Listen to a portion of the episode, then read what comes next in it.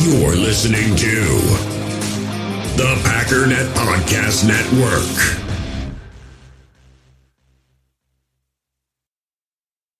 We all have smartphones, and we all know they're pretty amazing, but they also can be amazingly distracting, especially when we're around other people. So, US Cellular wants us to reset our relationship with our phones by putting down our phones for five. That's right, a company that sells phones wants us to put down our phones. And to see what we find, learn more at uscellular.com forward slash built for us.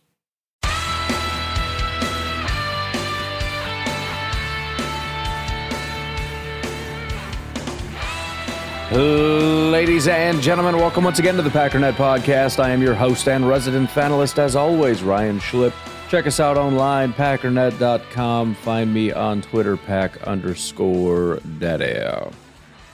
Well, we got news on top of news on top of news, and it just don't stop. It never stop, don't stop, can't stop, won't stop. And I love it. I got so excited thinking about it, I broke out into song rap. You know, I could probably leave you guys right in the dust, man. If I wanted to go on with my music career, pfft, watched a little American Idol last night. I'm pretty sure I could do it. Speaking of American Idol, um, I just want you guys to know I'm broken as a human being right now. I don't know what's going on. I just told you on this very show, I'm pretty sure, recently, I haven't watched American Idol in years because I only watched it for the people that sucked and they don't really show those guys anymore. That was funny. It was entertaining. And then people come on and they sing and it's like, okay, you can sing. Great. Don't care. Move on to the person that can't sing. It's funny. The other thing that not just American Idol, because American Idol, you know, this is becoming a new phenomenon, like with uh, what is America's Got Talent or whatever. It's all about the sob stories all the time. And America's Got Talent has just become America's Got Sob Stories. And it's like, I don't want to hear it. I'm sorry. I mean, I, they're sad stories. I get it. But it's like, I, you know, it's like a sad story competition. You know, I just want to see you do a backflip or whatever. I don't know, dude. I'm watching American Idol. And for some reason, I don't like the bad singers. I don't want to sit there. It's uncomfortable and awkward. And it's like, oh, just go away, dude. This is going to be bad. I'm really enjoying the good singers, like a lot. And I'm even enjoying like the sob story stuff. What is happening to me? Just tell me if I'm going to be okay. That's all I want to know. If I'm dying, just somebody tell me. I just need the honest truth. Anyways, um, just want you guys to know, you know, if uh, if you don't hear from me, you'll know why. Yeah, we kind of knew he was going downhill. He started watching American Idol. It was sad, but it was expected. Anyways, there's a lot of news out there. I love this. I love all of this. In fact, there's so much. I'm just going to go like in order of of things that happened just because I'm just going to read off some stuff. Just to kind of get caught up on NFL news cuz it's kind of crazy. We'll just do last 24 hours cuz, you know, I could go back the last week and we could spend an hour and a half doing that. The Panthers re signed Donte Jackson to a three year, $35 million deal. The Titans re signed their kicker. The Eagles uh, re signed Fletcher Cox to a one year, $14 million deal, so we can scratch him off our list if he was on your list. Darius Slay's contract was restructured with the Eagles, so he'll be sticking around there. Patriots restructured Henry Anderson. Falcons re signed Cordarrelle Patterson to a two year, $10.5 million contract. The Raiders added a quarterback Garrett Gilbert, so that's exciting. Bears re-signed safety DeAndre Houston Carson, so they're actually keeping somebody. That's great news for the Chicago Bears. I wasn't positive. I thought maybe they were going to shut it down for the year. Um, the Athletics' Vic Tafur reports the Raiders have begun initial extension talks with Derek Carr. It'll actually be interesting to see if that gets done. Um, that was apparently a seemingly a promise given to Davante Adams. We'll see how far that goes. The Rams re-signed wide receiver Brandon Powell to a one-year contract. That'll uh, be relevant in just a moment. Vikings GM has moved on to uh, the Pittsburgh Steelers, so the Steelers organization is just in a downward spiral. The Bills acquired Case Keenum from the Browns in exchange for a Steph Seven. The Browns presumably still shopping Baker, so that'll be an interesting development whenever that uh, officially takes hold. Um, then we got very, very, very, very, very, very, very, very, very, very big news. The Rams signed Matt Stafford to a four-year, $160 million contract extension. I don't know the real money. I'm sure they won't tell us the real money because they only do that for Aaron Rodgers. But it is in, in its totality a four year, $160 million contract extension because he won a Super Bowl. And that's what happens when you go and win a Super Bowl. So, dude gets to move to LA, soak up the nice weather, and just make massive amounts of money playing for a team that, granted, is probably about to start its descent. But, um, you know, it doesn't matter to Matthew Stafford. He knows how to play for a garbage team. It's just now he's beyond stupid rich doing it. Although he's, he's been rich. I'm happy for him, though. Good for him. Then, obviously, stealing the spotlight from Matthew Stafford, the Green Bay Packers re signed cornerback Rasul Douglas to a three year, $21 million deal. I will continue reading on because it's Packers news. The Packers added Douglas off of Arizona's practice squad a month into the season last year. He was signed after Jaire Alexander went down with a shoulder injury and quickly entered a starting role. In a dozen games, Douglas recorded 13 pass defenses and five interceptions, two of which he took to the house. Douglas has had up an up and down career, but his 2021 campaign was phenomenal. A three year deal from Green Bay suggests that the team thinks he will keep playing at a high level moving forward. I'll comment on that in a moment, but let's keep on with the news. Browns signed quarterback Jacoby Brissett to a one year deal. ESPN's Jeremy Fowler reports there has been progress on an extension for Rams defensive tackle Aaron Donald. So not only did he decide not to retire, apparently the Rams want to keep him around even longer. So that's sad. The Browns restructured Amari Cooper's contract, which I forgot the guy was even on the team. He just got there, but apparently they need to restructure him. I wonder if that has to do with paying $60 billion to their new um, flashy, shiny, we'll ignore the other descriptions of their quarterback and just end it there. The Green Bay Packers re signed tight end Robert Tonyan to a one year contract. Tonyan broke out with 11 touchdowns on 52 receptions in 2020. He was struggling to repeat his gaudy scoring numbers in 2021 and then suffered a season season ending ACL tear in week 8. Tonyan's signing this late into free agency likely means he didn't receive any substantial offers on the open market. The Packers did not have a legitimate pass catching threat at tight end and emerged uh, it, whatever. Doesn't matter. You get the idea. You know who Robert Tonyan is. Continuing on. Jordan Schultz reports there is mutual interest between wide receiver Will Fuller and the Browns. The Browns are just going all in right now, which, you know, I don't exactly know what to think about that. As somebody who just loves the NFL, loves the offseason, and loves loves all this stuff, and also having no vested interest in whether or not this is a massive failure, I love this stuff. I understand talking about about the Browns right now is uh, tempting fate because of their decision to bring on uh, Deshaun Watson. But I will say this: um, I can't I can't mention that every time for all time. I'm not going to be able to put that caveat in there. And for the Falcons, you know, hey, the Falcons had a great game, but I want to remind you they tried to get Deshaun Watson, and that's a horrible thing. I can't do that. I can't put disclaimers every time I talk about every team. I told you this was going to happen. Teams are going to go out and get him because they know that everybody's going to move on. And if he gets suspended, then we don't have to worry about it. If he doesn't, then we're just going to have to talk about him as a quarterback. We all know the situation. We all have our thoughts and opinions on it, and that just is what it is. I can't put disclaimers on every player who's done horrible things because there's lots of them, including guys that are now no longer in the league. Yeah, but remember that one time they did that one thing? I, that's, you know, I'm just I'm just telling you because I know I'm going to be talking about the Browns and Deshaun and here's his PFF grade and he had a great day and all that stuff and I, I just I don't need angry messages. I know what happened. Cleveland.com's Mary Kay Cabot reports the Browns will, quote, try to re sign Jarvis Landry and Jadeveon Clowney. Just go ahead and copy and paste everything I just got done saying. Finally, another massive boondoggle that's the wrong word, but it felt good. Massive humdinger. There we go. Sticking with the same theme and everything boondoggle and humdinger. I feel like there's a way that you should be able to tie those two words together and just make the ultimate, like, Kentucky freaking sweet word, you know? It's a boondoggle of a humdinger. Tennessee Titans wide receiver Robert Woods from the Rams. Titans, good lord, I didn't read the first word. Titans acquired Robert Woods from the Rams in exchange for a sixth round pick. Now, this is causing a lot of controversy because a sixth round pick is nothing.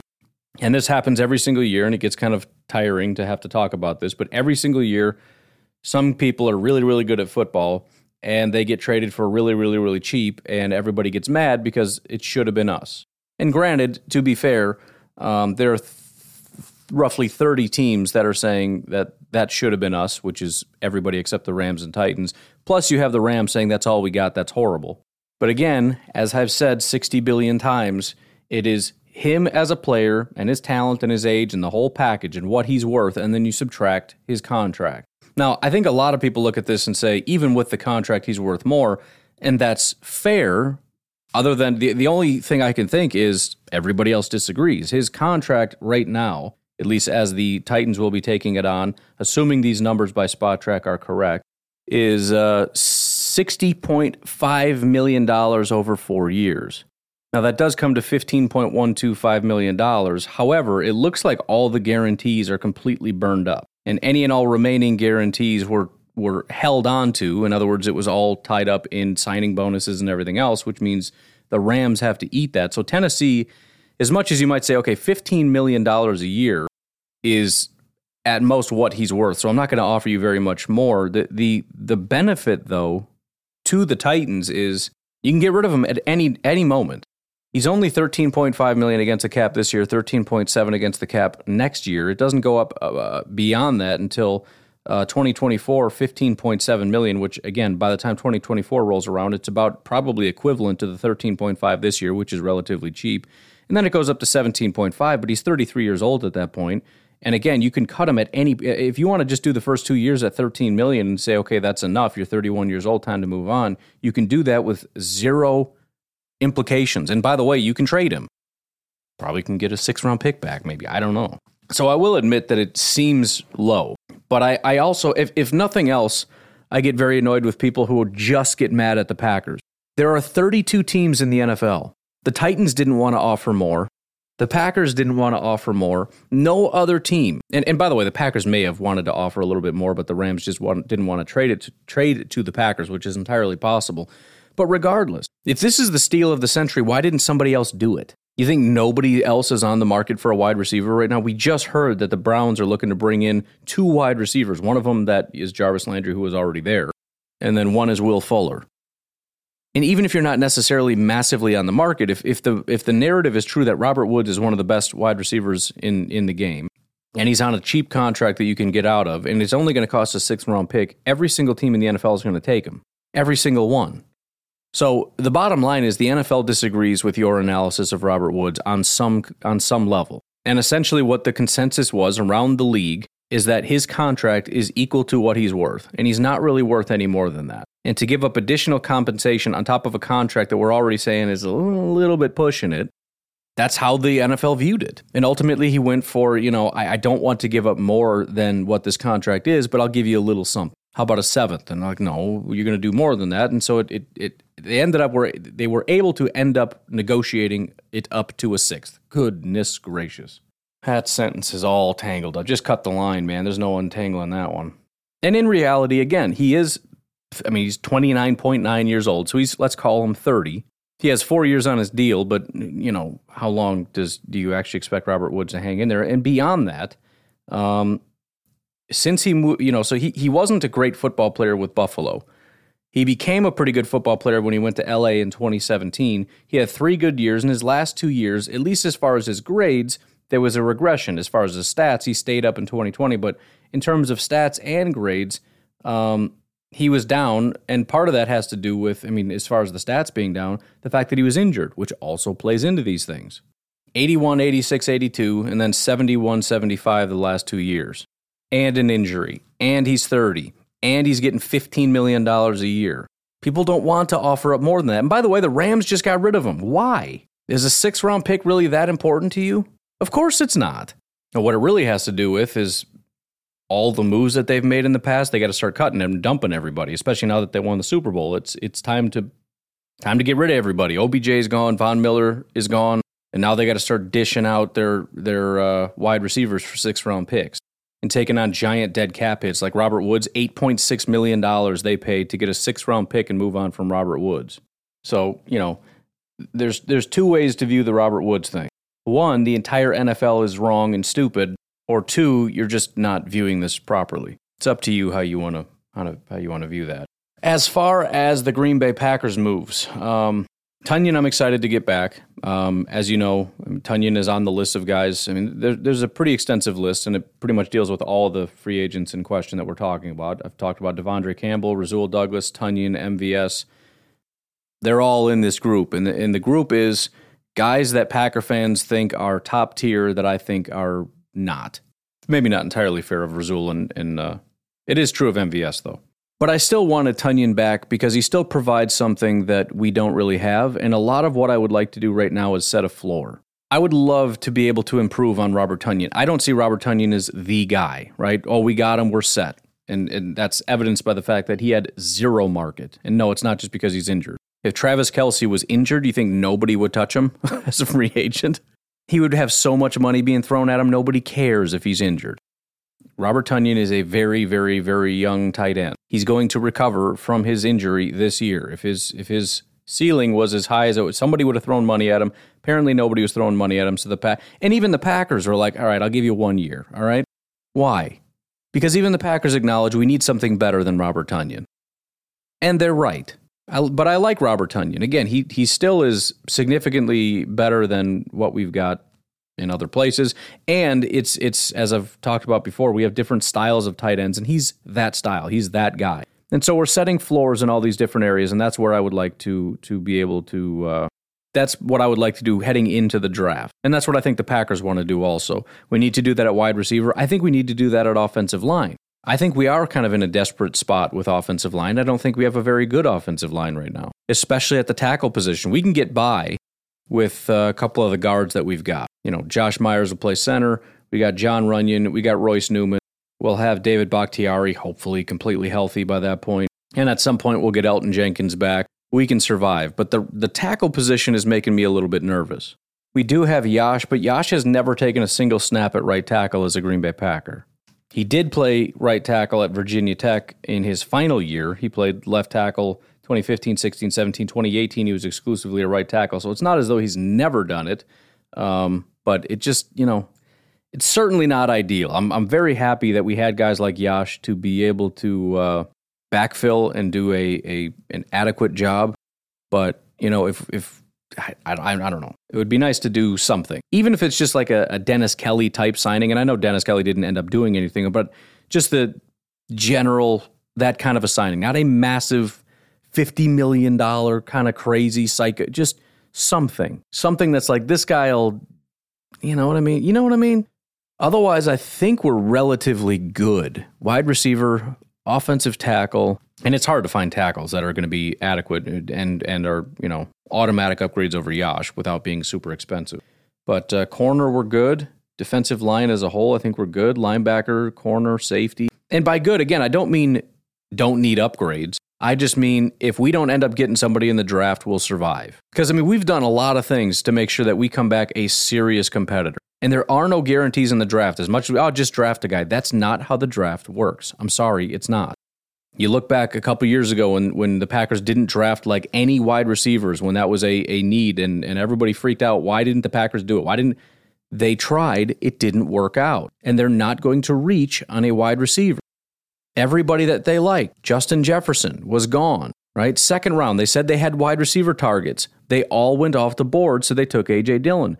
Third round, they had at least one wide receiver target. He went off the board one pick before the Packers to the Ravens. And so they took Josiah Deguara. Now, yes, there's other human beings that are wide receivers, but they didn't want them. And so they didn't take them. And that's the same for every position.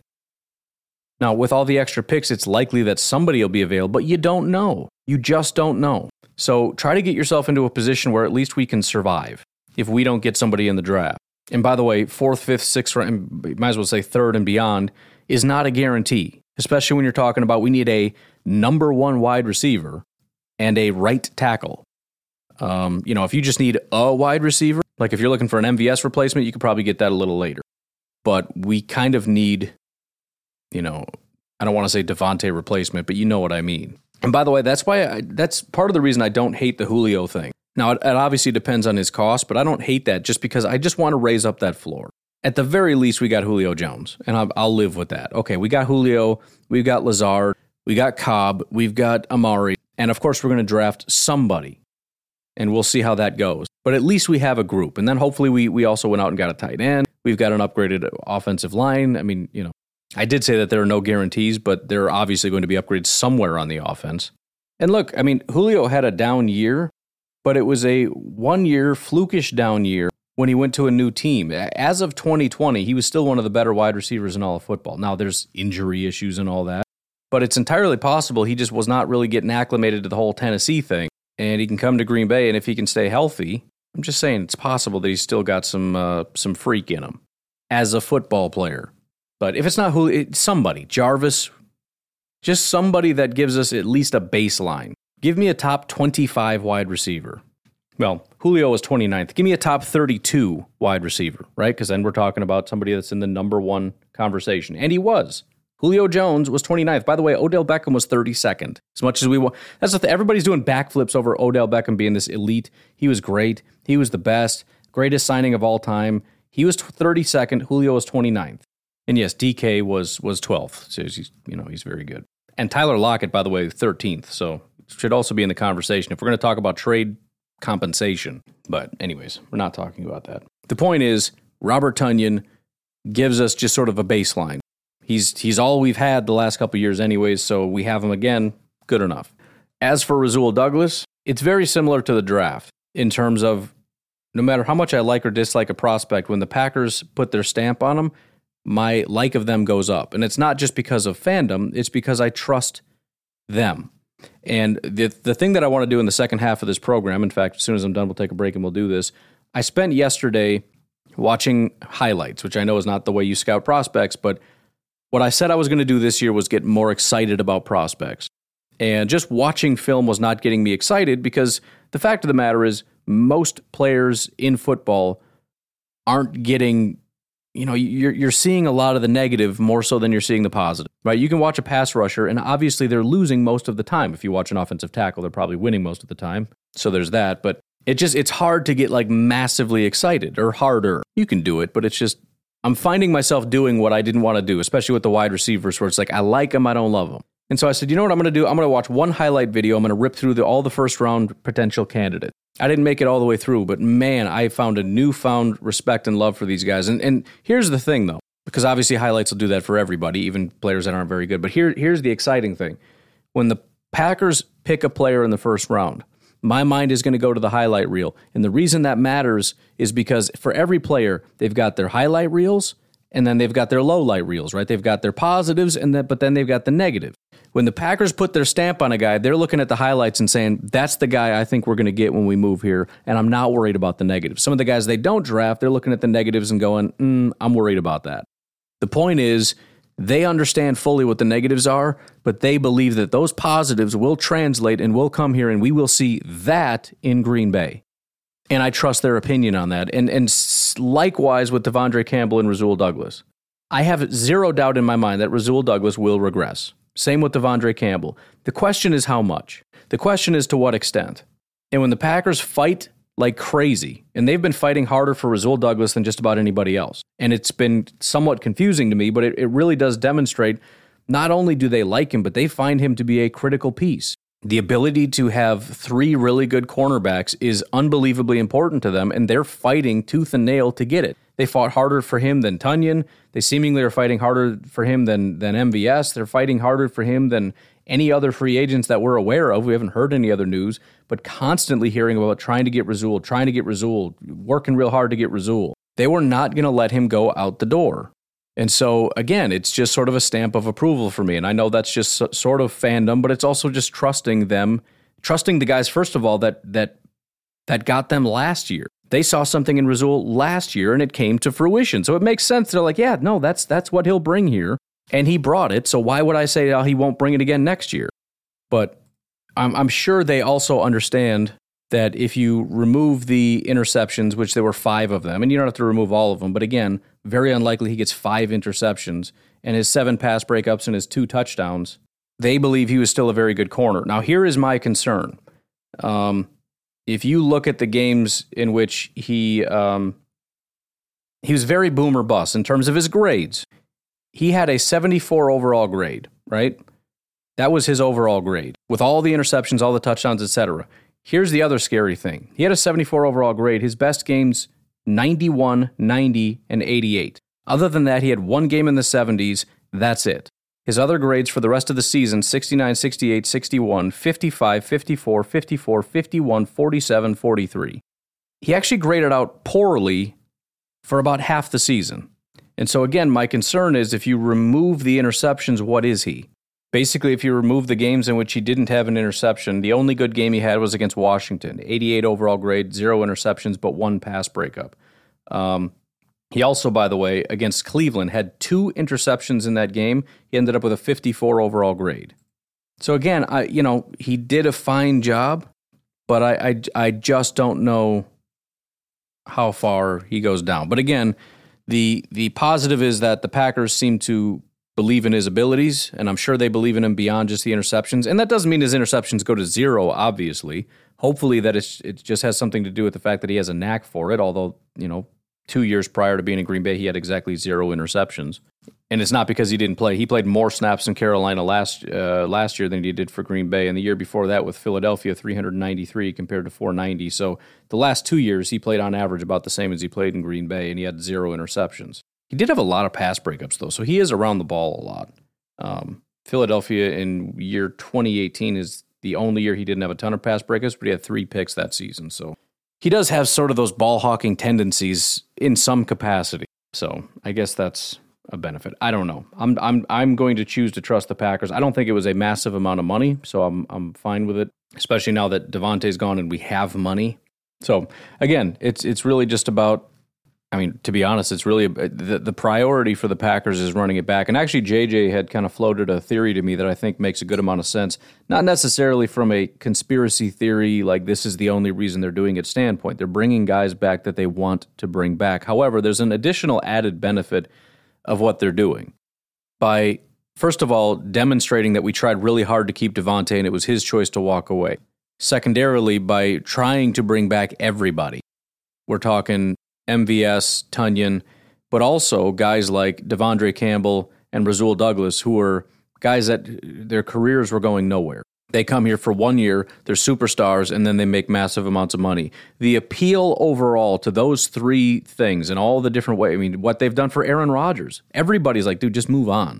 He doesn't want to be here. You can get massive compensation. It's time to move. And they're, they're unwavering. We will never do that for our guys. We will fight for our guys. And we will pay them what they deserve to be here.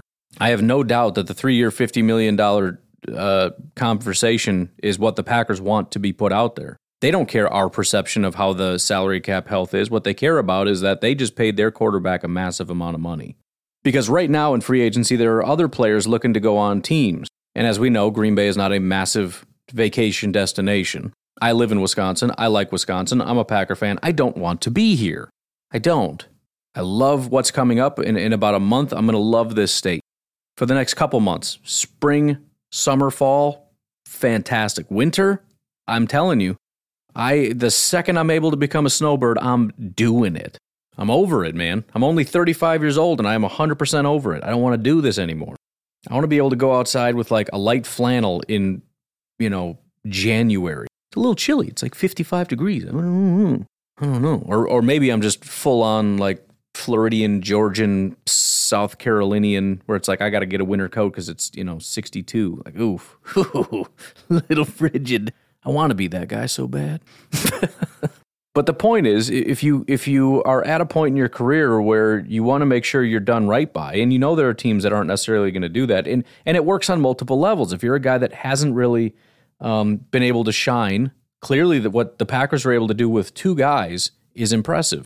And and on top of it, it's not just we made you a star, but we did right by you and paid you. We're not just going to abandon you like, well, now you're too expensive. But even again, going back to guys like Julio, and, I, and don't, I don't want you to think that I'm like a huge like we need to get Julio guy. I'm just it's just a good example. If you're Julio Jones, you have Aaron Rodgers as a massive appeal. You have a team that's competing, all that stuff that comes with it, but also there's reason to believe that you'll have a resurgence. There's reason to believe that on top of having a resurgence, if you do well, the Packers are going to say, We will keep you. Because if you come here and you contribute to us, we will do right by you. Now, maybe that's not what any of us really want, to be completely honest. And, and for all I know, uh, Julio is looking for long term today. Like, I'm not going to do one year and then, then if I do right, whatever. But regardless, I mean, they have that track record to be able to fall back on. Come here and we will do right by you. On top of you're coming to a great team, you know, 13 wins three years in a row, banging on the door of the Super Bowl. You know we are come fill the role, the the void that that Davante left, and we're going to use all this draft capital and the remaining money to continue to build a team that was even better than what we had last year in terms of the supporting cast around wide receiver quarterback. It's it's an appealing proposition. I mean, at the end of the day, the Packers are going to have to offer a deal to first of all, if it's a trade to a team, but but if it's not, if it's a free agent, you have to offer. You know, you you can't offer bottom barrel money and expect them to come for those reasons. But it's, it's a good tiebreaker So again, I don't think that's the reason we bring back Rasul Douglas. You know, you don't bring back guys you don't want just because hey, we can appeal to some guys that we do want, and maybe they'll come here instead of that. That's that's too much. But it is a nice philosophy to have as a team to bring back guys that contribute to you because it adds to. I mean, it, it also adds in the draft after the seventh round when we're talking about the undrafted free agent period. Um, you know, when when agents get multiple calls from multiple teams. And and this has been something I remember back in Ted Thompson's era, this was always a thing too. When you look at how many snaps undrafted free agents got, how many players on the Packers roster were undrafted free agents. When teams had multiple calls from multiple teams and Packers are one of them, agents very often said the Packers, you need to go to the Packers. If you want a shot in this league, if you want to play for a team that doesn't care when you were drafted, they just care that you can contribute. And if you can play, they're going to put you in. And if you can play and contribute for their team, they will pay you big time money the Packers are that team. That's always been somewhat of a philosophy, and, and they've they've crushed undrafted free agency for that reason. They they get top priority, and it's you know it's not everything. Certain positions, it's like yeah, you're going to have a hard time competing in Green Bay. You know, if you were a wide receiver back in the day or whatever. Today, wide receiver undrafted free agents would be a great opportunity for you. And there's also just preferences. I, w- I would like to be in this hometown or that hometown or whatever the case may be. But um, you know, again, the, the the Packers position themselves to be a team that if you want to be a guy where you can put your best foot forward and trust that if you contribute, you'll be taken care of, the Packers have, have made themselves known to be that franchise. So, extra added benefit there. But, anyways, why don't we go ahead and take a quick break? We'll come back and talk about some draft prospects and what gets me excited about all these guys. I didn't look at everybody. As I said, I skipped to about player 10 or whatever, way down the list, because I'm, I'm not going to look at the top five guys. It's possible we trade up and get these guys. It just didn't really seem super necessary. So, very unreasonable prospects I looked at that probably won't be available, but um, not all of them. But as always, head over to my Twitter, check out um, Drew's GoFundMe. We had three recent donations um, from Anonymous, Richard, and Anonymous. So thank you guys very much for your donations. Drew was diagnosed with epilepsy and he is looking to get a seizure service dog. We're trying to help him out with that. Also, if you head over to the Facebook group pinned to the top, you will see a GoFundMe for Jamie and Carter, who are in a pretty terrible accident. Thank you very much to uh, Bruce, Richard, and Anonymous for your donations over the last couple days. It is also greatly appreciated. A couple other things. Um, I guess you can call them shout outs, but not really. Um, just Jacob does a lot of work for us. I'm not going to get into any of the specifics, but um, he helps run the Instagram and has been a huge supporter of this show in a lot of different ways. Um, he just got some really horrible news, and if you could just help keep him and his family in, in your prayers. Our family also recently just had a near miss, so you know the point is stuff can happen out of nowhere, and you just don't know when and where and who. And so uh, again, keep Jacob in your prayers, and also just you know just keep that in the back of your mind. You know, hug your kids, brother, sister, mom, dad, etc. Also, on the opposite side of that spectrum, forgot to do it yesterday, but uh, shout out to Violet Elizabeth Patino, my uh, half Mexican lawyer, has had his third child and his first daughter. So he is absolutely living his best life right now. He is just sending me all kinds of stuff. Making. By the way, you guys know I'm a big fan of like Florida and warm weather and all that kind of stuff. One other thing that I am absolutely obsessed with is right after you have a kid and you hang out in the hospital and you don't do anything except hang out with your new baby and eat pretty unhealthy hospital food, but it's delicious and they deliver it to you, and then just kind of hang out and, you know, watch TV and stuff.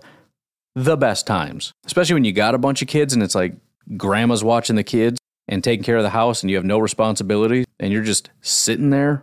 For some people, that doesn't sound great. That is just the dream. Your job as dad is to get up, grab the baby, and hand the baby to mom. That's it. That's your only responsibility. And granted, it happens every couple hours and you don't get really any sleep, but it's worth it. It's 100% worth it. So he's living that life. He just got home. They just got home. Baby and mom are doing great. It's not all about Blaine, obviously. I'm just, that's the only perspective I know, aside from the baby part, but I don't recall. That was a long time ago. And now he's sitting in bed playing video games uh, with the baby just sleeping next to him. So, you know, am I jealous? No, I don't care. I don't need paternity leave, which, by the way, and I know this is probably dumb anyways, but let's just say some people in their profession, certain professions decided, you know, it would be a good idea 12 weeks of paid paternity leave. Guess when they started that program? A week after my daughter was born. So that's great. Excuse me, a week before. So I missed it, is the point. I, I missed it, anyways. Shout out to them, doing good, having a great life. And of course, head over to a modernfrontier.com. Go ahead and get some meat Promo code MEATPACKER, one word, all caps. You get $25 off said meat. We'll take a break. We'll be right back. In the hobby, it's not easy being a fan of ripping packs or repacks. We get all hyped up thinking we're going to get some high value Jordan Love card, but with zero transparency on available cards and hit rates, it's all just a shot in the dark. Until now, introducing slab packs from arenaclub.com, the only repack that provides real value, a complete view on all possible cards, and clear hit rates for each one. Now, when I buy slab packs on Arena Club, it finally feels like I know what I'm getting. And honestly, the best thing for me and my son is the fact that we're kind of novices into this. When I walk into a card shop with my son and a card says it costs $40, kind of just taking his word for it that that's a good value. So I appreciate the transparency on grading, as well as just getting excited about seeing what you could potentially get. Right now, you can get 10% off your first purchase by going to arenaclub.com slash packdaddy. Wow, that's crazy offer. 10% off a $400 slab pack. That's 40 bucks right there. Anyways, that's arenaclub.com slash packdaddy for 10% off your first purchase. We all have smartphones, and we all know they're pretty amazing, but they also can be amazingly distracting, especially when we're around other people. So, US Cellular wants us to reset our relationship with our phones by putting down our phones for five. That's right, a company that sells phones wants us to put down our phones. And to see what we find, learn more at uscellular.com forward slash built for us. Another day is here, and you're ready for it. What to wear? Check. Breakfast, lunch, and dinner? Check. Planning for what's next and how to save for it? That's where Bank of America can help. For your financial to-dos, Bank of America has experts ready to help get you closer to your goals. Get started at one of our local financial centers or 24-7 in our mobile banking app. Find a location near you at bankofamerica.com slash talk to us. What would you like the power to do? Mobile banking requires downloading the app and is only available for select devices. Message and data rates may apply. Bank of America and a member FDIC. When you need mealtime inspiration, it's worth shopping Kroger, where you'll find over 30,000 mouth-watering choices that excite your inner foodie. And no matter what tasty choice you make, you'll enjoy our everyday low prices, plus extra ways to save, like digital coupons worth over $600 each week. You can also save up to $1 off per gallon at the pump with fuel points. More savings and more inspiring flavors make shopping Kroger worth it every time. Kroger, fresh for everyone. Fuel restrictions apply. All right, so let's talk about some prospects with some rose colored glasses on, shall we? And I got to be honest, man, again, I know some people are looking down their nose at me. I had so much fun yesterday. I had just an absolute, I picked one. And by the way, my son came over about halfway through doing this. And then he started getting jacked up because I don't think he understands the concept of a highlight reel. Because usually when I watch prospects, I'm just watching like game film or whatever. So it's it's a little bit more just like watching football and eh, okay, there's the guy, and then we watch him whatever and he started watching the guy make play after play after play. And so every guy we watch, like, we got to get that guy, right, Dad? We got to get that guy. You think we're going to get that guy? You think if he's available, we're going to pick that guy? So that was fun. But I decided to start with Garrett Wilson. Um, it's not that I've never watched Garrett Wilson, but I haven't put a lot of time into Garrett Wilson because what's the point? Um, he's currently expected to, or on the consensus big board, I should say, he is sitting at ninth overall. His projection is to go 10th to the Jets. So, pending any massive fall or massive trade up by the Packers, which to be honest, I'm not sure I'm in favor of either way. There's no way we get Garrett Wilson. Do do I love Garrett? Yes, I do. Um, the only drawback, like a lot of these guys, is his size. Just you know, yeah, I can't get over it. It is what it is. But the guy is electrifying. There's no question about it. And I think one of my favorite things is his body control and his hands which really, if you want to look at like the top wide receivers, the one thing that they consistently all have in common, it's not how big they are, it's not how fast they are, it's body control. The the top wide receivers, the Ja'Marr Chases, the CeeDee Lambs, all these guys, it's always body control. And body control isn't just going up and getting the pass and being able to come down with two feet. In fact, Garrett Wilson, most of when I say Garrett Wilson's body control is one of his top assets, it doesn't have a lot to do with that. It's about positioning your body while it's in the air right? It's slowing down just enough so that you're boxing out the corner and then jumping right at the right time and contorting your body in just the right way and then getting your hands on the ball and then being able to come down with two feet. It's the whole process of making sure you're you're not because a lot of guys it's just kind of an awkward thing. You know, they don't know when to slow down, when to speed up. They don't know when to jump. They don't know how to jump. They're kind of falling and twisting and, and their hands are, you know, kind of they got to reach and contort. And he just makes it look easy. And it, it, it's not a drastic movement. You know, some guys they'll kind of come to a complete stop and then jump up straight in the air and kind of reach back and grab the ball. You don't see any of that with Garrett Wilson because he just he just slowly increases or decreases his speed just enough to throw off the cornerback, gets his body up in the right spot at the exact right time, and a lot of times that ball just falls right in the perfect spot. And you know, some of that has to go kudos to the quarterback, I suppose. But and then then you know you got just fantastic hands by Garrett Wilson. He's got the late hands that just kind of pop out of nowhere, and he's barely even looking at the ball. He just snags it. It's almost like a video game where it's like, where did the ball go? And he's just running, and the ball just kind of gets absorbed into the, you know, like an old school 90s football game where the ball just kind of goes to the receiver. The receiver never turns around, and it just kind of gets absorbed into the player's body, and he just keeps running. My favorite asset, as much as, you know, I, I talk about I like the small, speedy, fast guys or whatever, that's more interesting to me. But my favorite asset for wide receivers are guys that make football look easy they don't look like they're trying. They don't look like they're they're trying real hard and focusing real hard on trying to catch the pass. And then now that they got that, they got to collect themselves and turn around, and they're not sure what to do once they turn around. This is just easy for them. They know exactly what to do. They know exactly how to handle themselves. They know where their body needs to be, where their hands need to be. They know what to do after the catch. They know that is Garrett Wilson. He's not the most impressive physical specimen I've ever seen. But for if you're looking for a guy that just makes football look easy, Garrett Wilson is a fantastic prospect for that. Next guy I watched was Travon Walker. And by the way, Travon Walker is the perfect example, and I'm sure most of these guys are. He's the perfect example of if you're going to do this, don't go watch their tape after. When I watched Travon Walker, I said, first of all, he's top five. When you watch Travon, go watch Travon Walker highlight footage and tell me he's going to make it out of the top five. You can't do it. You cannot do it. Now, if you go back and actually watch his tape, I think I watched him against Alabama, which was a little bit unfair because that was his lowest graded game. And then I watched him against like Arkansas or something. And my opinion of him definitely fell. In fact, it fell pretty significantly because he felt like a one trick pony. But it's one of those things where when, when he's at his best, this guy is so scary. His closing speed, I mean, there are, there are two guys on this list that gave me chills. In fact, they're back to back here. They gave me chills that were so intense your eyes start to water up. Travon Walker was the first guy when he's able to get past his guy, his closing speed is so unbelievably stupid. It's and, and we see that with the the RAS obviously, but it's it's one of those things where it almost seems fake. Again, like a game, a video game glitch.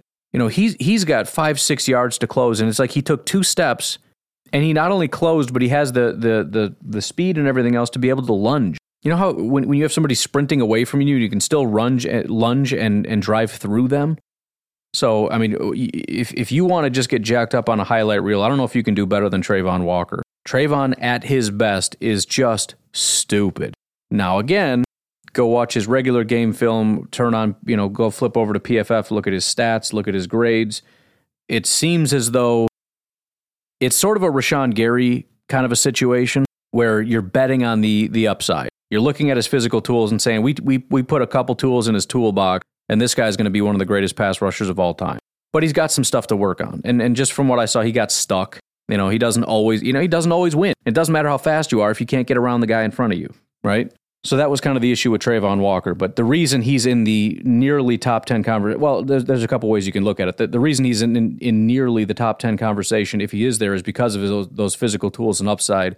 But even with those physical tools and upside, the reason he's not a lock number one overall pick or top five or even a lock top 10 is because of the downside. So, but again, if you just want to get jacked up and fall in love with the guy, go watch his highlights because it's stupid. Then, then the guy that I've never even thought of, I keep seeing his name. He's obviously really high up, so he must be pretty good, but I just, I never even thought of it. And by the way, nobody is.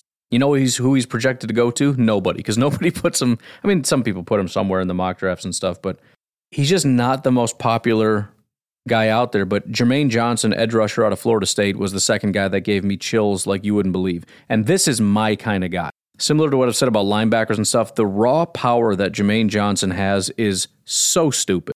If you remember a couple years ago, my favorite prospect, the guy that got me super jacked up, was a man by the name of Raekwon Davis. I made multiple videos about Raekwon, just being stupid, just getting jacked up, yelling, screaming, flailing my arms around about Raekwon, the raw power of Raekwon. You know, he'd throw an offensive lineman, he'd bring you down with his one big bear paw hand. That's Jermaine Johnson just slipped out to the edge rusher position.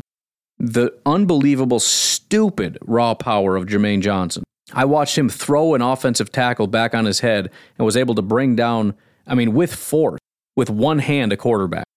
The, the, the amount of power a person has to be able to have to put one hand on a person's body and launch them into the ground is insane. And that's what I watched him do. And you got to factor in, you know, you, you think about a lot of these big guys, and it's like, well, you know, he's he's big and he's strong, so he's probably can't move all that well. He's got a 957 RAS. Now, granted, he didn't do any of his agility stuff, which is incredibly important for an edge rusher, but he's got a 458 40.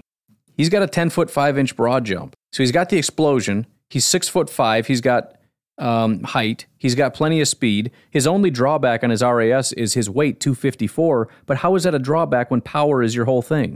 Right? The problem with these fast small guys is that they're they're not super big and strong. No, this guy is a freak. He's so powerful. It's crazy. And then you go over to PFF and you see he's got an 81 overall grade. You see he's got 46 pressures on 415 attempts and 14 sacks. And you go, he checks every box. And by the way, PFF had him listed at 262, so maybe he cut down a little bit to be able to run fast. His natural uh, weight is probably a little bit more so, and, and I'm sure if the Packers drafted him, which he may not even be available, probably won't be available, but um, he, he'd probably end up putting a little bit of weight back on. But you've got just raw power. You've got a great pass rusher. You've got a guy that obviously has the ability to set an edge. You've got athleticism for days, and he checks all the PFF boxes in terms of stats and grades. I mean, the, the 46 on 415 is not like mind blowing. It's 11%, and in college, 11% is not massively impressive. But it's also worth noting he never played a game without a pressure, not one. That's impressive. In fact, he never played a game without at least two pressures. And there's only three games where he didn't get a single sack. And in two of those three games, he had more than two pressures. So two pressures, no sacks only happened one time, and that was his lowest production game in terms of a pass rusher. That was against UMass. So yeah, I'm a I'm a massive, massive Jermaine Johnson fan. Now again, maybe you watch some of his other tape and it's not as impressive, but I kind of doubt it because again, you look at his stats and you can turn on any game and you're going to get a pile of pressures and probably at least one sack. And as a run defender, his lowest grade as a run defender is a 60.8. Average is the worst he's ever done at uh, as a run defender. He's got an 80 overall grade. Pass rush 76 overall grade. Tackling 75 overall grade. Overall 81.1. Even in coverage 72.5. You know, he did it eight times, but the point is just he checks every single box. So I went from never even considered looking at him, partially because he's supposedly going to be gone sooner, and partially because I just I don't know. Nobody ever talked about the guy, so why do I care? But um, yeah, I yes, that potential draft. I don't want to officially assign draft crush until I watch, you know, actual film, and I'm scared to do it because I like the guy so much. I don't want to dislike him, but I'm a big fan. Um, Jordan Davis, one of the more popular prospects. I know Sam Holman has been pumping him up for a real long time. Um, Jordan Davis is not a big highlight reel guy. Uh, the the the benefit, but also the drawback of Jordan Davis is you can watch his highlight reels or you can just watch his game tape, and it's pretty much the same thing. Because at his peak, He's a guy that takes on a double team, pushes that double team into the running back, and tackles all three of them. That's also just his game tape, though. so, you know, you, you, can you can watch either and get kind of the same picture. There is that athleticism. You do see him chase people down, which is pretty pretty wild and pretty crazy. And yeah, if he can push past a guy, his closing speed is going to be pretty wild, no question about it again, Jordan Davis is the, according to um, the RAS scores, like official scores, because he got a 10 out of 10, but there's, you know, gradations to that. Second freakiest athlete ever to run at the combine, behind only Calvin Johnson. So that obviously counts for something. So um, he, he's he's a lot of fun. He's he's another guy that um, I'm sure is going to be a better pass rusher than I'm giving him credit for. Especially you get him in the right system with somebody next to him or whatever, where you know He's the, the great thing about Jordan Davis is there is no question about double teaming Jordan Davis, right? It's not a matter of, well, maybe we should double Rashan or maybe we should double Kenny. And that's assuming the defensive coordinator even allows you to do that and doesn't just put five guys up there, in which case you are in serious trouble. But there's just no question. You will put two people on Jordan Davis because you have to. And it kind of doesn't matter. So I'm not as high on him as a as a pass rusher, but as a run defender, especially for a team like the Packers that has always struggled with that, he's unmovable generally speaking, when you watch Jordan Davis, they put two guys on him, and those those two offensive linemen take about three steps or three. They they go back about three to four inches. It's not much. It's usually a stalemate, but Jordan Davis wins a little bit against two guys, and I mean consistently. So um, I know there's more to it than that, and I know he's he's more than just a a big giant, you know, double team eater. But that really is, in my opinion, his biggest asset. He's a massive, violent human being that will not be moved. And, and he has great ability to, you know, shed in the right direction. You know, he's got two guys and he will just throw, you know, because usually you kind of sandwich right? So it's it's like okay, we can't really move you, but as long as you can't move, you know, the the running back can go to the left or right of us. But he will just manhandle the person. Let's say you know if the running back runs to his right, he will manhandle the you know guard to his right and be able to bring the the running back down and completely stonewall him. By the way, he's not getting another inch. So I like Jordan Davis, and his upside is is just stupid. But again, you can't really go watch his highlight reel and and just get the same kind of thing you can from a guy like Travon Walker. So maybe it would be better to just watch his his his game film. Uh, David Ojabo, which shout out to David Ojabo, he's next on the list at 14 overall. Uh, ended up tearing his Achilles.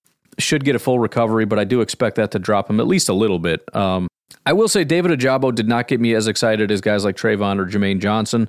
Um, he's kind of in between a little bit. He's not as much of a, it's kind of unfair to call Travon a one trick pony, but he's not just a, a speed guy, but he doesn't have the power of Jermaine Johnson either. The, the, my favorite thing about Ojabo is the, the toolbox, especially his spin move. He's got a wicked spin move. And it was fun to watch him be able to do that. And, and because he has these different tools, you know, it, it keeps offensive tackles on their heels a little bit. You got to watch out for that. And that opens up counters right? If I step this way and you think I'm going to do a spin and that causes you to step in and then you, you know, kind of jump out and swipe and I'm out of position because I thought you were going to cut in with your spin move. You know what I mean? You you layer these things and it, it gives you that that that ability. He's also got like a lot of these guys, which is great, that um, the hunt instinct, which is one of my favorite things in a pass rusher, and that and that is, and I think um, Mike Pettine had a term for this. It was it was uh, BK. Second word is kitty. You can figure out what the first word is one of the weirdest terms ever, but it's sort of when, when they get their eyes on the quarterback, they get hungry. And if they for one second feel like they're about to beat this this tackle or this guard or whoever they're up against, they get this second gear kicked in and they get locked in, and it's like watching a lion hunt down his prey. Rashan Gary has it. Clay Matthews had it. It's just this sort of it's it's a psychotic predator instinct that kicks in, and they just want it so bad they're gonna go get him. And so I, I, do like that. I like Ojabo's motor, which is an overused term, but really it just means he doesn't quit. And and the thing with with guys like that is they look like they're losing all the time. If you watch Ojabo's highlights, a lot of these sacks and strips and all that kind of stuff, which by the way, he has a million strips. He goes for the ball and gets it a lot. But a lot of these highlights you watch and you go, oh, he lost. And even if the sack comes because you know the quarterback had to pull the ball down for a half a second before he could find somebody else, the point is you don't give up. You just keep grinding and grinding and grinding and keep bending and bending and bending that curve around the corner. And you know if that quarterback doesn't get the ball out immediately, he gets there. And whereas in my mind I've already given up on him, he hasn't, and he just keeps pushing and pushing and pushing and pushing and pushing, and he gets there. So he's very tenacious, and I like that. It, it, you know he doesn't have again the top end of the other guys that I really like. He didn't give me chills, but I like Ojabo. Would I trade up for him? No. Travon Walker, Jermaine Johnson, yes. Ojabo, probably not. If he fell, would I be happy with it? I'd be fine with it, sure. Um, I did not watch Kenny Pickett or Tyler Linderbaum. I don't really see the necessity for that. Uh, Linderbaum is a freak, but we already have a center, and I don't think we would kick him to guard, and I also don't think we would trade up for a center, so I just kind of left that be. Kenny Pickett is a quarterback, so I don't care as much. Trevor Penning, Northern Iowa. The obvious drawback is the fact that he plays for Northern Iowa, but this dude is just a violent bully. His highlight reel is nothing more than him finish. I mean, he he just he's got a finishing move, which is basically when the play is over, he picks a guy up and slams him on his skull, and then plops on top of him.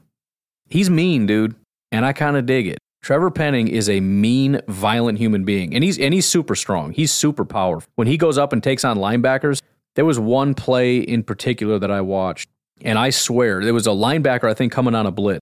You would have thought he got punched it, it looked like a movie when a guy comes running in and somebody just cold cocks him in the jaw and he goes flying backwards.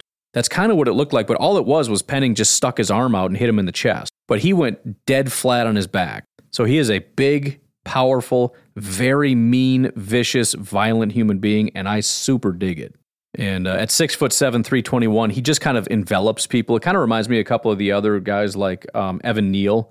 They're just so massive you know, if they can square up their body to an edge rusher, there's almost nothing you can do. Because if you try to get around them, I mean, you have so much ground to cover just to get around them. Plus, they got super long arms. You got to beat them early because these guys, if they can square up with you and just kind of get let you get inside of their body, it just they just suck you in. They're like a black hole. There's there's nothing you can do. They can just bear hug you to death. I mean, technically that's a penalty, but I mean that's just kind of what it looks like. You're just enveloped by these people. And so, you know, I mean, PFF is more or less useless because, again, it's Northern Iowa, real low competition, but 97 overall grade, 99.9 run blocking compared to 87 pass blocking, which again makes sense because he's such a violent, psychotic human being. And I, again, I dig it. The, the biggest issue is he's pretty much only ever played left tackle. He does have 96 snaps at right guard and nine snaps at right tackle. Um, according to a lot of offensive linemen, it's not as easy as just switching and and that's it. I mean, you have to kind of mirror everything you were doing, every single movement, every single step. And, and and really, if you look at Trevor Penning too, 2018 65 overall grade, 2019 62 overall grade, 2020 71 overall grade, and 2021 97. He just got it. He's been working and honing and trying to get down to a science being a left tackle, trying to get that down. And to switch him I don't know that it's just automatic. I mean, he'll get it, but um, might be a little bit tough. So those are my biggest concerns. What happens when you transfer him from left to right and then transfer him from northern Iowa to the NFL? But just in terms of watching his highlights, I mean, I, you, you can't not love the guy. I mean, it's just, it's that simple. George Karlaftis, very similar to me to David Ojabo in terms of how much I like the guy. Um, I didn't fall in love with Karlaftis, and, and part of the problem is probably Travon Walker and Jermaine Johnson just kind of set a real unrealistic expectation, especially when you're talking about highlight reels. But the only thing I could think with George is he kind of reminded me of Clay. Again, just a, a super tenacious, doesn't quit, hunt mentality type of guy, and surprising power for his size. I mean, he's he's not small, but you know, 6'3", 266 is what he weighed in at, which I mean, 266 is relatively heavy, especially at 6'3", but you know, he's not the biggest human being in the world. He doesn't look very big. His stature isn't really super imposing when you watch him play. But he plays pretty strong, man. And maybe it's because he's kind of shorter, but still 266. He can kind of get under you and lift you up and push you back. Um, I wouldn't say that was like his massive strength, but it was it was a, a pleasant surprise to see the strength that he had. But he, he just kind of has, and and he hits. Vi- I mean, he's got a hit stick, which is cool too. And it kind of reminds me of Clay. Again, he was kind of a smaller ish guy, but he was mean. I mean, he really was. I mean, that was an underrated aspect of Clay Matthews is he was violent and he was mean. My favorite Clay Matthews move is when he sacked guys, he generally went for the head, which again, you got that lion hunt instinct thing. He jumped on guys' heads and he his knees would oftentimes just sort of randomly drift up also toward the head. it's like he would envelop your skull and then knee you in the face. And that would be what Clay Matthews would call a sack. But I mean, I mean, uh, Clay Matthews is the ultimate hunt predator when he got past that tackle, and he got stuck a lot. I mean, he did. He was a smaller guy, and if his move didn't work, I mean, those tackles were, you know, hundreds of, you know, 100 pounds heavier. Might be a slight exaggeration, but 100 pounds heavier and, you know, three, four inches tall. Just, and again, enveloped him. But if he got around the guy and he got a clear path to that quarterback, that quarterback was dead.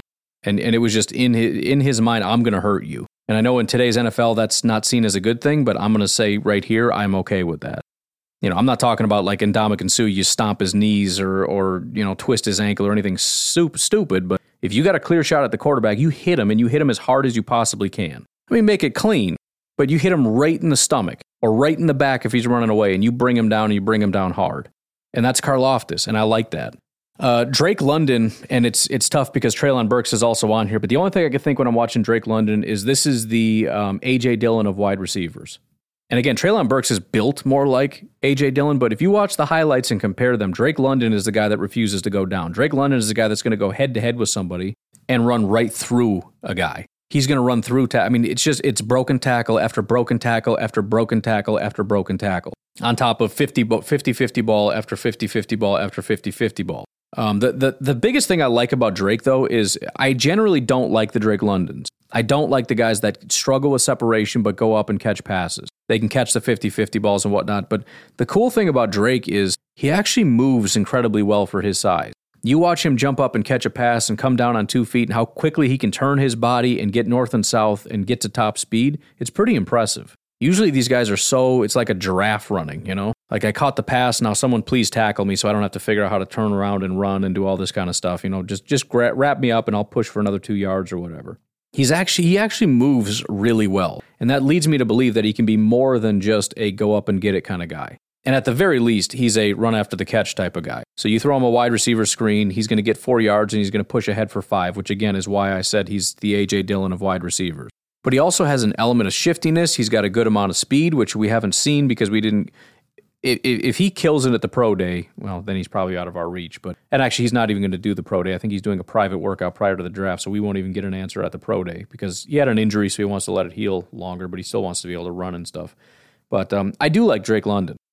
As, like a lot of these guys, there are hesitations. Um, and with all the wide receivers, there are questions about. I, I worry about a couple elements. There's no one guy that is like this guy's perfect. Even Garrett, the size throws me a little bit, and with Drake, the separation kind of throws me. But do I really, really like Drake London? Would I do backflips if we drafted him at 22 or even especially at 28? Yes, I would. Uh, after that is Devin Lloyd. This is the first guy that I watched with my son, and um, I haven't watched any of the linebackers so far until yesterday. Because again, I've kind of just given up on the idea that the Packers would draft one. But you got two picks in the first whatever the the possibility was before just doubled. If it was one percent, it became two percent. So we'll see how it goes. But um, the two things that jumped out to me about Devin Lloyd, number one is versatility. He showed to be impressive in coverage against the run and as a pass rusher. He's got that Swiss Army knife, and everybody's asked to do all those things, but there's two varying um, degrees of ability. And especially when you consider the fact that we've already got a guy that is going to be just sort of your standard linebacker which doesn't. I mean, he De'Vondre Campbell's going to have to do a little bit of everything. You have to cover, you have to stop the run, and once in a while we're going to bring you on a blitz. But if you have someone that can kind of excel in those tertiary things, it's not a negative. It ju- it's just going to help De'Vondre do what De'Vondre does best, which is focus on being a linebacker. The other thing I really liked about him, um, it sounds silly, but hand-eye coordination. If I had to pick an attribute that I really liked, and I've talked about a few times with linebackers, it's mental processing. Because again, as I've said, speed has two components. There's your, your top speed when you get up to top speed. There's also the speed to get up to top speed. But there's also the processing time. If it takes you a couple seconds to recognize what the play is, and then you take off at top speed, you're still slow. And the problem, I think, sometimes with 40 time, especially when you're talking linebackers and short spaces and things like that, you're not talking about like corners and wide receivers over 40 yards. You're talking about short spaces, is with a 40 time, everybody starts at the same time. They all start at zero. And then we gauge how fast you can get over, you know, 40 yards. But as an actual linebacker, there's another component to that. When the ball is snapped, how long before you're running in the correct direction? Whether that's to fill the gap in front of you, whether that's to start laterally down the sideline because you you you sniff out a run play, or you start dropping into coverage because you recognize it's play action. Because if again, if you got a two second head start, I don't care if you run a four six compared to a four four, you're going to get there first. And so, although I didn't necessarily see that with Devin Lloyd, the the hand eye coordination lends me to believe that he's got some quick mental processing. And and the the weird reason I say that is go look at all the interceptions he got. A lot of guys get a lot of interceptions and and they end up falling right into their arm. And you look at that and you just kind of go, you got super lucky this year. And that's going to fall off. Every single one of David Lloyd's interceptions are jaw dropping. How in the world did he catch that type of of things. And it has to do with awareness and very quickly realizing this is what's happening. This is where my body needs to be. This is where my hands need to be. I'm talking jumping up at the line of scrimmage and not just batting a pass, but being able to snag it out of the air. I'm talking jumping routes. Why? Because you're able to mentally process what's about to happen. He's going to throw the ball here, so I need to start sprinting and jump the route and catch the ball and run it in for a touchdown. So, I mean, you could you could call that well, he's really good in coverage, but it's not so much really good in coverage because there's a lot more to coverage than being able to get interceptions. It's a minor facet, but what I did get from his interceptions is I like the mental processing aspect of his game. I'd have to watch a little bit more because the most important thing again is how quickly before he take and, and the other part of the reason is it's not just how fast you can get to the to the edge. If you're slow in recognizing the play, you've got offensive linemen that are trying to get up to your level and wall you off. And having the speed, which again, you can use that in any way that I described it, any version of speed. If you have the speed to get out past those offensive linemen so they can't cut you off so that you can go make a play, that makes you a good linebacker. If you're slow with your mental processing or slow with your general speed and offensive linemen are consistently getting up to the next level and cutting you off so that you can't get there, that's a problem. So I would want to see that. I don't really know. Again, I just watched one highlight. In general, just running plays are not going to make a ton of highlights unless it's just he just lit somebody up. Instead, you get a bunch of interceptions and stuff. So I do want to go back and watch more Devin Lloyd, but I like Devin Lloyd. And again, he doesn't really seem very physically imposing. If you look at his arms, he looks like he's got relatively. It might have just been the tape. I think that was somewhat of an illusion, made his arms look skinnier. But he's also got a little bit of a hit stick to him. He laid the wood to a couple guys that kind of surprised me. You just didn't see it coming, but but he's got a little bit of that. So it's it's sort of a, I want to put an asterisk there. I really like it, and I but I also think unlike a lot of these guys, I think if I watch his tape, I'll either like him more or a lot less. But it's entirely possible that it's more because there's a lot of, especially with linebackers, stuff that are not highlight reel things that I could end up really liking. which I think is true of things like running back too. You know, a lot of highlights for running backs are he ran through a wide open hole and went for an 80 yard touchdown. Like, that's not impressive. I fell in love with guys like Christian McCaffrey in college because of what he did, making six guys miss on that, you know, seven yard rush.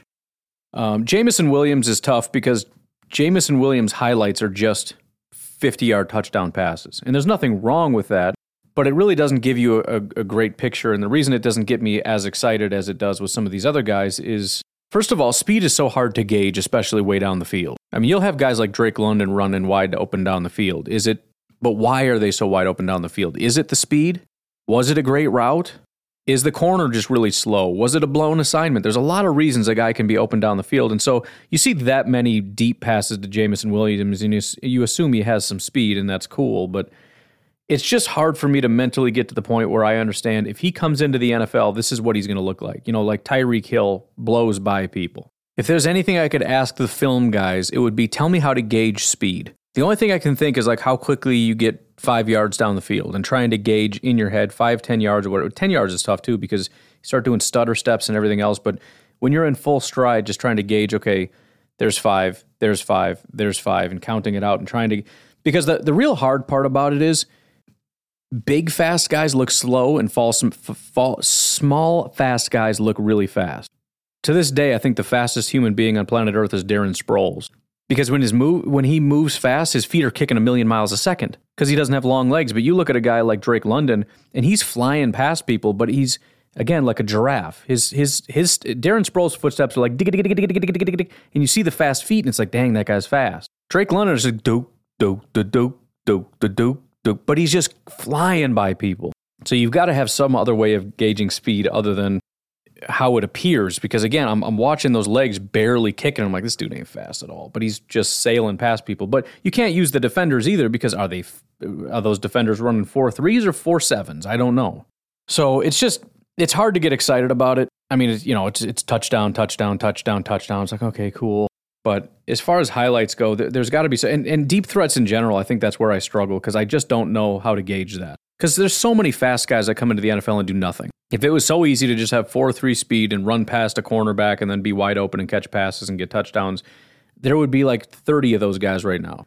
But in reality, of the 30s that are running in the 4 to 3s, like two of them are, are quality wide receivers and the rest just don't materialize into much of anything. And instead, you got guys like DeAndre Hopkins and guys like uh, Davante Adams and a bunch of guys that are like 6'1, 200 pounds running in the 4 4s, 4 5s, just crushing the NFL. So I'm struggling to, I mean, I, I get the vision. I understand speed, right? I, I understand that that's beneficial, but I also am looking at it and saying, you need to be more than that. You know, you can't just be an upgraded version of MVS if I'm taking you at pick 22. There's no way. I mean, if, if we're just looking for an upgraded version of MVS, you wait until the third round. First, second round, you have to be a you know, I want the hands, I want the routes, I want the body control, I want all of it. You need to be able to execute the entire playbook. If your whole thing is you run in a straight line real fast and you get highlight reel 40 yard touchdowns like, you know, once every four weeks like MVS, I'm not interested. I'm sorry. So, um, I'm not anti Jameson Williams in any way. I'm just saying that you watch the highlights and it's like, all right, there's another 50 yard touchdown, there's a 40 yard touchdown, there's a 70 yard touchdown. It just doesn't do much for me. Chris Olave, on the other hand, um, interestingly enough, I think in a way he doesn't have the the high end body control type stuff like Garrett Wilson, but I think the after the catch stuff is what I really like about Olave. He's got clean routes, he's got speed, he's got pretty good hands. Again, it's the hands and the body control I think he has on, or, or Garrett Wilson has on him, but he's so shifty. I really like so he's, he's got some you know the shiftiness is used in his routes, which is great, and he gets great separation, which I love.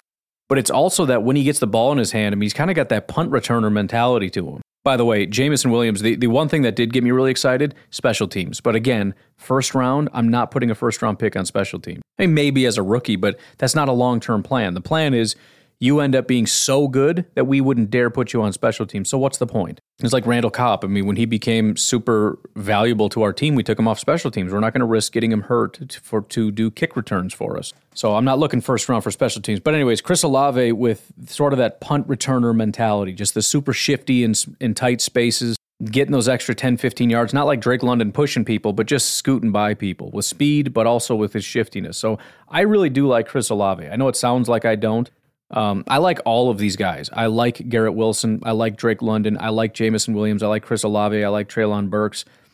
I just I struggle with like if we're saying at pick 22, I cringe a little bit at all of them for different reasons. But I also get excited for all of them because again, it's the Packers saying, "Oh, don't worry about that. Don't worry about the fact that Olave is a little bit light. That doesn't matter. We think he can be the next great number one wide receiver." Like, all right, you say so. I got it, man. I'm watching nothing but highlights from this guy from now on because that upside is just what you're seeing in him, and that's all I want to see in him. So I like him. I, I, I just worry about his size. I worry about the physicality, his ability. You know, if you press up on Chris Olave, I mean, if some of these guys are they're kind of tinier guys, and again, you get into the NFL with bigger physic. You know, everybody's fast. All these corners are fast, so your speed doesn't scare anybody. But now you got guys that are like six foot one, two hundred and ten pounds, and they can run with you, and they're just going to smack you right at the line, and the whole route's messed up because you tried to run past him and he just knocked you flat on your back, and you're just getting out muscled out there. That becomes a problem because this whole offense is based on timing. And if you can't get off the line and, and, and run your routes and you're just getting bullied out there at 185, 188 pounds, whatever you are, that's my biggest concern for the for the Garrett Wilsons, for the Chris Olaves, for the even maybe Jameson Williams. These are all long, lanky, skinny guys. But that brings us to Treylon Burks. And again, my, my concern with Treylon is just I wonder if he's a little bit gadgety. Now, Deebo is the gold standard. Look, there's a guy that's quote unquote gadgety that's clearly a number one, one of the top wide receivers in football. But there's also been five, six, seven, there's, there's two, three, four of these Treylon Burks type guys every single draft class. And outside of Deebo, none of them have materialized to the hype that they had when they were in college, right? None of them have become Deebo. And so I like Treylon Burks. It's, it's very similar to Drake London. Um, I don't necessarily think he's he doesn't show that power, although he clearly has it. But I also think he's kind of underrated in his ability to run routes, but also have that punt return mentality as well. When you look at these um, wide receiver screens, you don't see Treylon Burks grab it and then just smack the first guy in front of him. I mean, he, he takes great angles, runs where he needs to go, and has surprising speed. Which I know he didn't do himself any favors with a 4.55 at the combine, which again, Davante has 4.55 and he's fine. But I think people expected faster. He decided not to run a 40 at the Arkansas Pro Day, which leads me to believe he doesn't expect to run any faster than his 455. But still, I mean, at, at his size, a 455 is not a problem. It's not that slow for a guy that's as big as he is. I mean, 225 pounds, he's a massive human being. But the point is, he's not just a bowling ball. He's not just a running back that you're putting out there, but he kind of is that. He kind of is and I said this about Drake London, he kind of is AJ Dillon. And one of the best things about AJ Dillon is you throw out a screen pass and you've got this massive 225 pound human being that's just going to be able to bulldoze cornerbacks. Well, that's Treylon Burks, except it's not like a gadgety thing to put him out wide because that's literally his job. And I think you have a team with Marcedes Lewis, with Robert Tonyan, with Allen Lazard, with AJ Dillon, a team that is clearly sending a signal that we will be more physical. It's one of those things where if they take Drake London or Treylon Burks, it's it's it's sort of a pick that you just throw your hands up and go, well, duh, we should have seen that coming. We are just going to out physical and out muscle everybody. And to be completely honest, if we end up taking, for example, Trevor Penning and then Treylon Burks, which maybe isn't even possible, but if it is, you look at it and go, this is this is this makes perfect sense. We just drafted a tackle that is a physical mauler that excel that is a great pass blocker but really excels as a run blocker is violent, mean, physical, and punishing. And then we got a 225 pound wide receiver to add to our unbelievably physical offense. It really does just fit. The question is, is he good enough to be taken that high? And that is what I don't exactly know the answer to. But, anyways, that's as far as I got. I, uh, next up, um, and I'm probably not going to do corners because of you know we just brought back another guy, so I'll skip Trent McDuffie and Andrew Booth. But Nakobe Dean, Kenyon Green, um, I did watch Zion Johnson a little bit. Kind of hard because there isn't much to do. I'll have to go into my little database and actual actually watch actual film of Zion Johnson, which isn't as exciting, but it is what it is. Uh, Devonte Wyatt may watch Matt Corral just because I can. Daxton Hill, and that would be it for current first round prospects. I may add in Bernard Raimann and a few others, but that will be the goal for today. Thank you all for joining me, for playing along, and I will talk to you tomorrow. Have a good one. Bye bye.